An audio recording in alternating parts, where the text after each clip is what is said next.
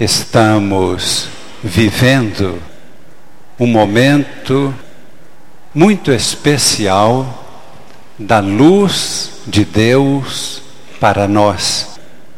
O símbolo da luz que temos diante de nossos olhos nos ajuda para voltarmos a nossa atenção hoje para esta belíssima revelação que Jesus está fazendo. A igreja, na sua sabedoria, neste tempo agora de caminhada para a Páscoa, preparando os convertidos para o batismo, os catecúmenos, a igreja organiza a liturgia para que, passo a passo, semana a semana, todo o mistério de Cristo seja colocado no coração das pessoas e, ao receberem o batismo, possam professar de modo vivo, livre, autêntico, corajoso a sua fé. Domingo passado, nós estivemos mergulhados dentro do símbolo da água, com o Evangelho da Samaritana. Hoje estamos sendo envolvidos, iluminados pela luz de Cristo. No próximo domingo, nossa vida será renovada diante do próprio mistério da vida que vamos contemplar na ressurreição de Lázaro. É a pedagogia da igreja. Agora podemos compreender melhor por que, na primeira leitura da missa de hoje, nós tivemos o texto da unção do jovem Davi como rei de Israel pelo profeta Samuel. Uma descrição tão bonita. O profeta é enviado por Deus até a casa de Jessé para ungir como rei de Israel um de seus filhos. Samuel prepara o óleo Chegando na casa, os filhos se apresentam e ele observa aqueles que são fortes, de bela aparência, e pensa: aquele ali será o escolhido de Deus. Mas Deus não indicou nenhum deles. Quando ele perguntou: Não tem mais nenhum filho? O pai, Jessé, disse: tem o mais novo, está no campo, cuidando do rebanho. Quando chegou Davi, jovem, Deus revelou que ele seria o ungido. E o mais importante desta leitura está na última frase.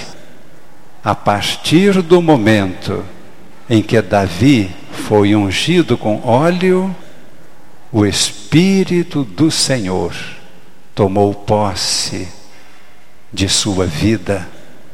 Jesus, séculos mais tarde, será o descendente de Davi que vem no poder e na força do Espírito Santo.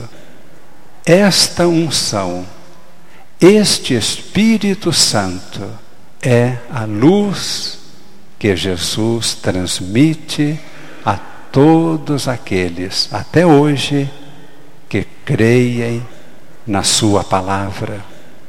Por isso ele diz: Eu sou a luz do mundo, porque ele está plenamente ungido do Espírito Santo. Por isso ele disse aos apóstolos, aos discípulos, ao povo e hoje a nós: Vocês são a luz do mundo, o sal da terra. Porque Jesus nos dá o seu Espírito, que é luz e vida. Por isso, a segunda leitura de hoje, escolhida na carta dos Efésios, São Paulo diz: Outrora ereis trevas, mas agora sois luz no Senhor. Caminhai, vivei, agi como filhos da luz e não das trevas. Vivei segundo o Espírito. Diante de tudo isto, compreendemos agora que no Evangelho, quando Jesus cura o cego de nascença, não está apenas realizando uma transformação física nos seus olhos de matéria.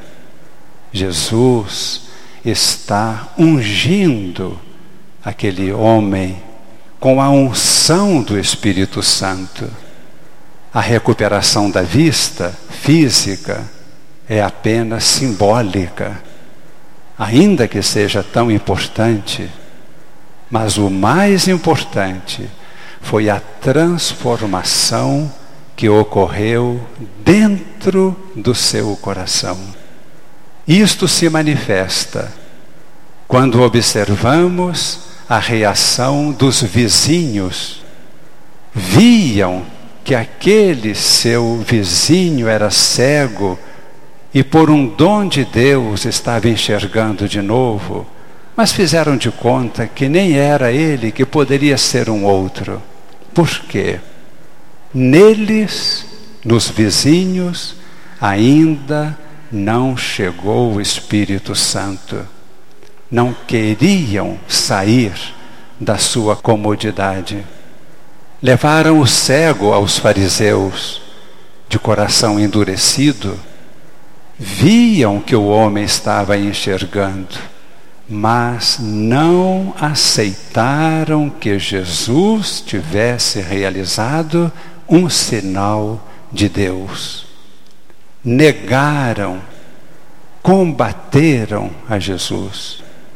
São aqueles que até hoje negam a Cristo e combatem a todos que anunciam o Evangelho e a verdade. Levaram o cego aos seus pais para um interrogatório. Esse é o filho de vocês? Os pais afirmam que é o seu filho e não querem se comprometer com mais nada. Quem foi que o curou? Como fez? Não sabemos. Perguntem a ele. São as pessoas que não querem se comprometer com a verdade de Deus, com medo das consequências. O próprio cego, o que acontece com ele? Cheio de liberdade, fala o que quer, cheio de veracidade, diz a verdade, não nega os fatos cheio de fidelidade, não nega a sua própria consciência, mas afirma de acordo com aquilo que a consciência lhe dita. E cheio de coragem, de fortaleza, é excluído da comunidade, sofre o exílio, a exclusão e enfrenta esta situação de perseguido é quando chega Jesus para conversar com ele. Até então não sabia que Jesus era o Cristo, mas quando Jesus diz: Sou eu que estou falando contigo, de joelhos, ele faz a sua profissão de fé reconhece Jesus como seu Deus e Senhor. Hoje, Jesus está aqui. Nós somos o cego, eu e todos nós. enquanto não vemos a luz de Deus, a beleza de Deus, no meio de todas aquelas pessoas que fisicamente estavam enxergando o único que tinha verdadeiramente a visão foi o cego, porque viu em Jesus o Filho de Deus. Os outros permaneceram cegos. A igreja, nesta pedagogia de irmos até a Páscoa, nos convida, e Jesus aqui nos convida para renovarmos o nosso compromisso de batismo.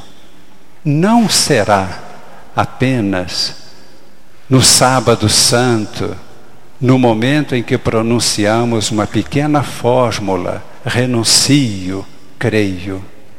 É agora, durante a Quaresma, com todas as possibilidades que temos agora de confissão, todos os dias, de manhã e à tarde, duas vezes por semana, segunda e sexta-feira, à noite, sábado de manhã cedo.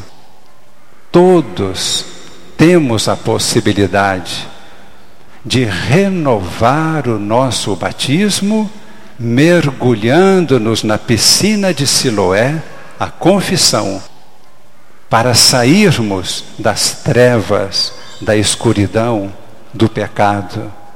Este é o tempo de conversão e de salvação.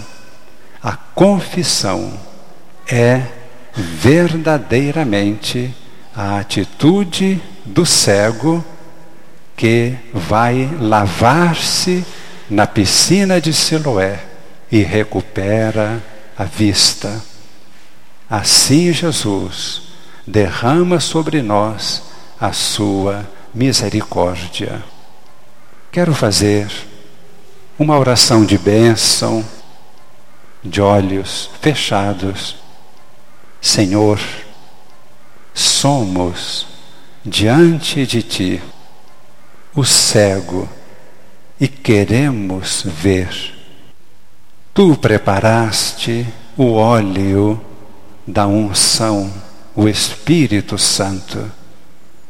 Derrama sobre nós a unção do teu Espírito, purifica-nos, vivifica-nos, transforma-nos, fortaleça-nos, dá-nos vida nova e vida em plenitude. Em nome do Pai, e do Filho, e do Espírito Santo. Amém.